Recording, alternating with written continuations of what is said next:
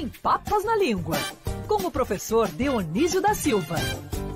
Você sabia que o advogado é o primeiro juiz da causa? Leia Crônicas de um Criminalista de Cláudio Gastão da Rosa Filho. Pegue na livraria de sua preferência, na Amazon ou em www.almedina.com.br. Hoje é quinta-feira, eu encontro com ele, um professor para chamar de nosso, Qual Dionísio será... da Silva. Qual será o cenário hoje? Vamos ver o cenário. Cadê, professor? Cadê você, hoje você professor? tá no Matagal? Não tá, Não, saiu. o professor saiu estava no plantação. trigal, é, exatamente. Olá, professor. Bom dia, querida Agatha. Bom dia, querido Vinícius. Hoje eu não estou mais no agronegócio, só por esses minutos aí. E Ainda não arrumei a biblioteca, porque senão a nossa gatinha aí ia dizer: o professor é, está com, a, com os livros em desordem, continua em desordem, viu, Agatha? Então eu botei esse fundo aí. Tudo bem com vocês, né? Estou acompanhando o jornal aqui, o nosso querido Rodolfo Schneider e seus blue caps aí, não é? Estamos aqui, professor. Professor, temos hoje algumas dúvidas associadas a palavras de origens indígenas. Por exemplo, peteca, uh, tapioca. Ipanema, Copacabana, como que nós assimilamos palavras tão bonitas, como que elas chegaram aos nossos dicionários, professor?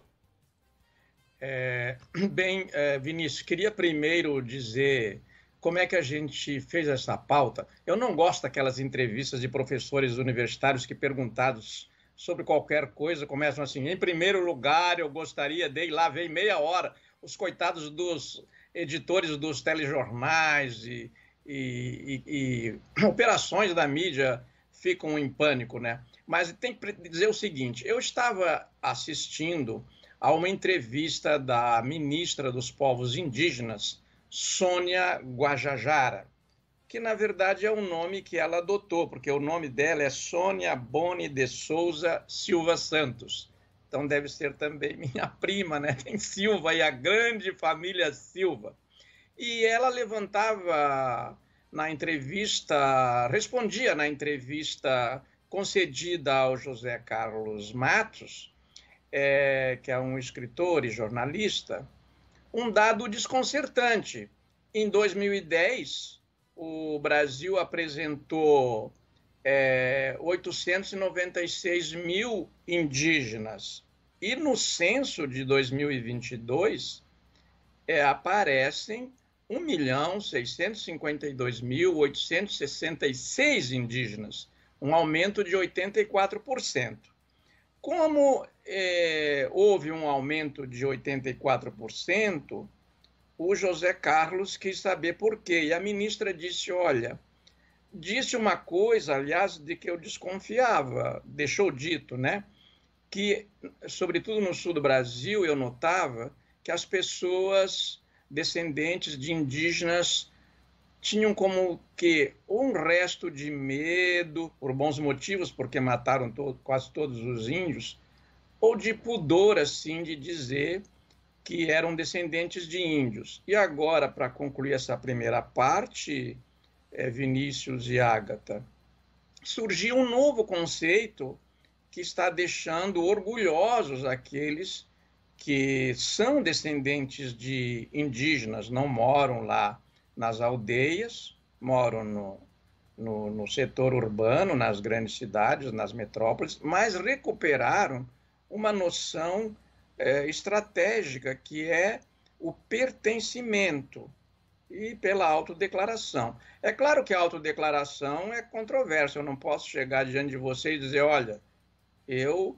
sou sueco, sou alemão, é, tem que documentar isso. Mas daí então chegamos à pauta, que são as palavras que tem cerca de. Existem cerca de 10 mil palavras só provenientes do tupi, que era a principal língua indígena e o principal povo. Depois há várias palavras, mais milhares de palavras do Guarani, do Tupi-Guarani, do Tupinambá, uma língua que chegou a ser proibida no século XVIII, e olha, é, eu, eu tenho é, verdadeiro pavor de citar a mim mesmo, mas eu fui roteirista de cinema nos anos 70 e 80 e nós acabamos de lançar um dos roteiros que eu fiz em parceria do cineasta Silvio Bach, lançamos em livro, é República Guarani, que é o título do seu longa-metragem. E Guarani quer dizer guerreiro, assim como Tupi quer dizer o povo principal. E agora, respondendo objetivamente a sua pergunta, para a gente prosseguir, é, Vinícius, existe uma controvérsia muito grande sobre as palavras de origem indígena. Eu vou exemplificar então com duas. Ah, nós somos cariocas. O que, que é carioca? Segundo os registros do século XVI, o, os índios chamavam carioca a casa do cari. Oca é casa, a casa do cari, que é o homem branco. Então, a casa do homem branco. Daí as palavras vão é, alterando os significados. Jabá. Eu não vou pedir um jabá aí para você, viu, Agatha? Mas, por exemplo, jabá é carne seca em tupi. Por Nem que, que virou seca, alimento, na verdade, né? Por que, que virou gorjeta? A pessoa fugia com algum alimento, então fugia com aquela carne e daí virou. Desculpe, ag- ag- agora que eu vi que você ia falar, desculpe. Não, só falei que eu nem gosto de carne seca, professor. Então nem dava, nem dava pra eu te ajudar no jabá. Jabá não iria ajudar, né? É. E daí tem assim, ó, perereca. Perereca, como nós sabemos, virou palavrão. Eu estou fazendo um dicionário dos palavrões, quero reduzi-lo, fazer um, um livro pequenino que quero publicar esse ano. Por que, que perereca virou palavrão? Se perereca em tupi, é, ou do tupi-guarani, quer dizer aquele bichinho que pula, pula muito. De pular a tremer, passou a designar outras coisas. E daí o professor lá da USP, o, o Francisco Bueno, dizia: não, não tem nada a ver com isso. Perereca é onomatopaico. A voz da, desse sapinho, que não é sapo, é rã, é, parece assim: perereca, perereca, e daí ficou perereca. Então, xará. O problema da xará, perereca, professor, é a quinta Oi? série. Quando a quinta série escuta o perereca, aí vira o problema. Tá o dono lá aqui rindo disso, não, professor. Isso é intriga, Do pulo da professor. perereca, Tô nada. professor. Olha, o, o Agatha, eu acho assim, né? A mulher é a melhor parte da natureza humana. E a perereca, agora já palavrão, mas as pessoas reduziram para pepeca. Olha a, a viagem que as palavras fazem. Há cerca de 300 nomes para o órgão sexual feminino, nomes populares. E eu concluo essa segunda intervenção, continuando a nossa conversa, espero que prossiga, é, com a palavra xará. Nós não usávamos xará. Xará quer dizer o meu nome. O índio dizia: Bom, esse aí tem o mesmo nome que o meu. Era raro, mas havia. Então ele era o meu xará. Tem o mesmo nome que o meu. É, com as devidas variações, porque depende sempre como você ouve. O Vinícius é Vinícius do latim, terminado com U e com S. A Vinícius com OS, a Vinício com O. E daí, como é que os romanos chamavam o xará?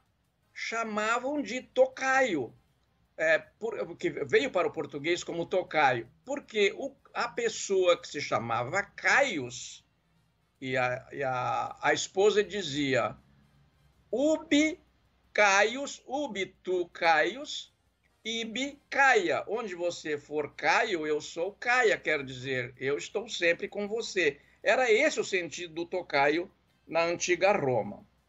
Então todo mundo que for Caio, a gente pode chamar de xará. Xará, fala, xará, Fala Pode. xará. Então tá bom. Pode.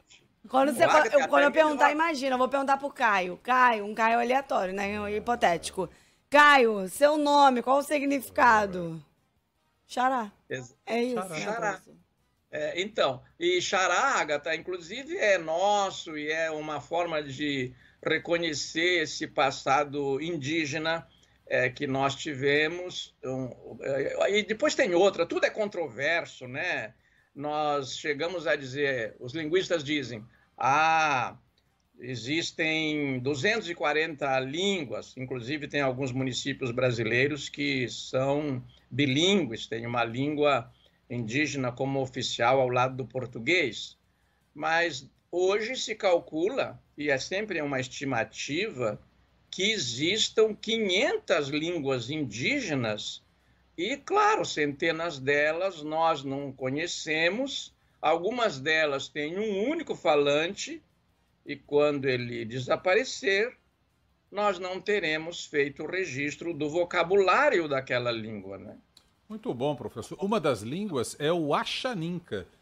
Axaninca uh, é uma etnia que vive no Acre, na fronteira com o Peru. Zé, Oi. a palavra chaapa em Axaninca, por exemplo, significa galinha. Ah, é? São palavras que têm um som completamente diferente das outras, da, da, do mesmo significado, né, em outras línguas que temos no Brasil. Que riqueza, não, professor? Que riqueza. Ô, Vinícius, queria te acrescentar uma outra coisa. O maior linguista, o maior poliglota do mundo era brasileiro, vivia em Canela, é, no Rio Grande do Sul, terra é, fundada pelos meus ancestrais, está lá na praça a estátua de um deles e era o Carlos Freire. Ele sabia 162 línguas. Ele morreu durante a Covid, é, essa gripezinha aí que não ia matar ninguém, matou quase um milhão de pessoas, né? É, levou também meu querido amigo Carlos Freire. E era impressionante como ele me dava origem de palavras, como essa que você citou agora. Na Amazônia, há um patrimônio muito referido: é o petróleo, são as jazidas de minérios, mas ninguém fala, na Amazônia, que eu digo Amazônia toda, né? Peru, Brasil, é, Venezuela, é, há, uma, há um patrimônio linguístico que nós precisamos pesquisar é, na Amazônia e sempre esbarra naquilo, poucas verbas para pesquisa, pouca verba é. para o, o, os saberes, né? Mas eu queria então dizer o seguinte: todo contrato que está aparecendo aí é, aparece na mídia assim: colocar um jabuti. O jabuti, o, os índios chamaram assim porque é um animal que a respiração é muito notada, então ele foi designado pelo fôlego, ou então, segundo outra hipótese, pela persistência dele. Mas daí o jabuti é assim: o jabuti foi posto ali como o jabuti não é posto num galho de uma, não sobe num galho de uma árvore e nem sobe num contrato, alguém o pôs ali. Mas veja, é, a viagem que a palavra fez, não é? Saiu lá do chão, foi numa árvore onde ele não estaria por, por, por, pela, por, suas, por sua vontade nem por seus poderes e veio parar num contrato que os parlamentares examinam. Então, nós temos um mundo é, múltiplo, cheio de complexas sutilezas. Este programa certamente será continuado por outros, se, como dizia um conhecido proprietário de jornais, se um dia por acaso eu vier a faltar, não, isso é uma certeza, um dia a gente faltará. Ô, né? professor, né? não, quinta-feira que vem a gente está aqui de novo, de o horário está estourado. Claro, um beijo, professor. Beijo, Agatha, porque você é a minha bedel preferida. Um abração, Vinícius. Outro tchau, professor, tchau. até quinta.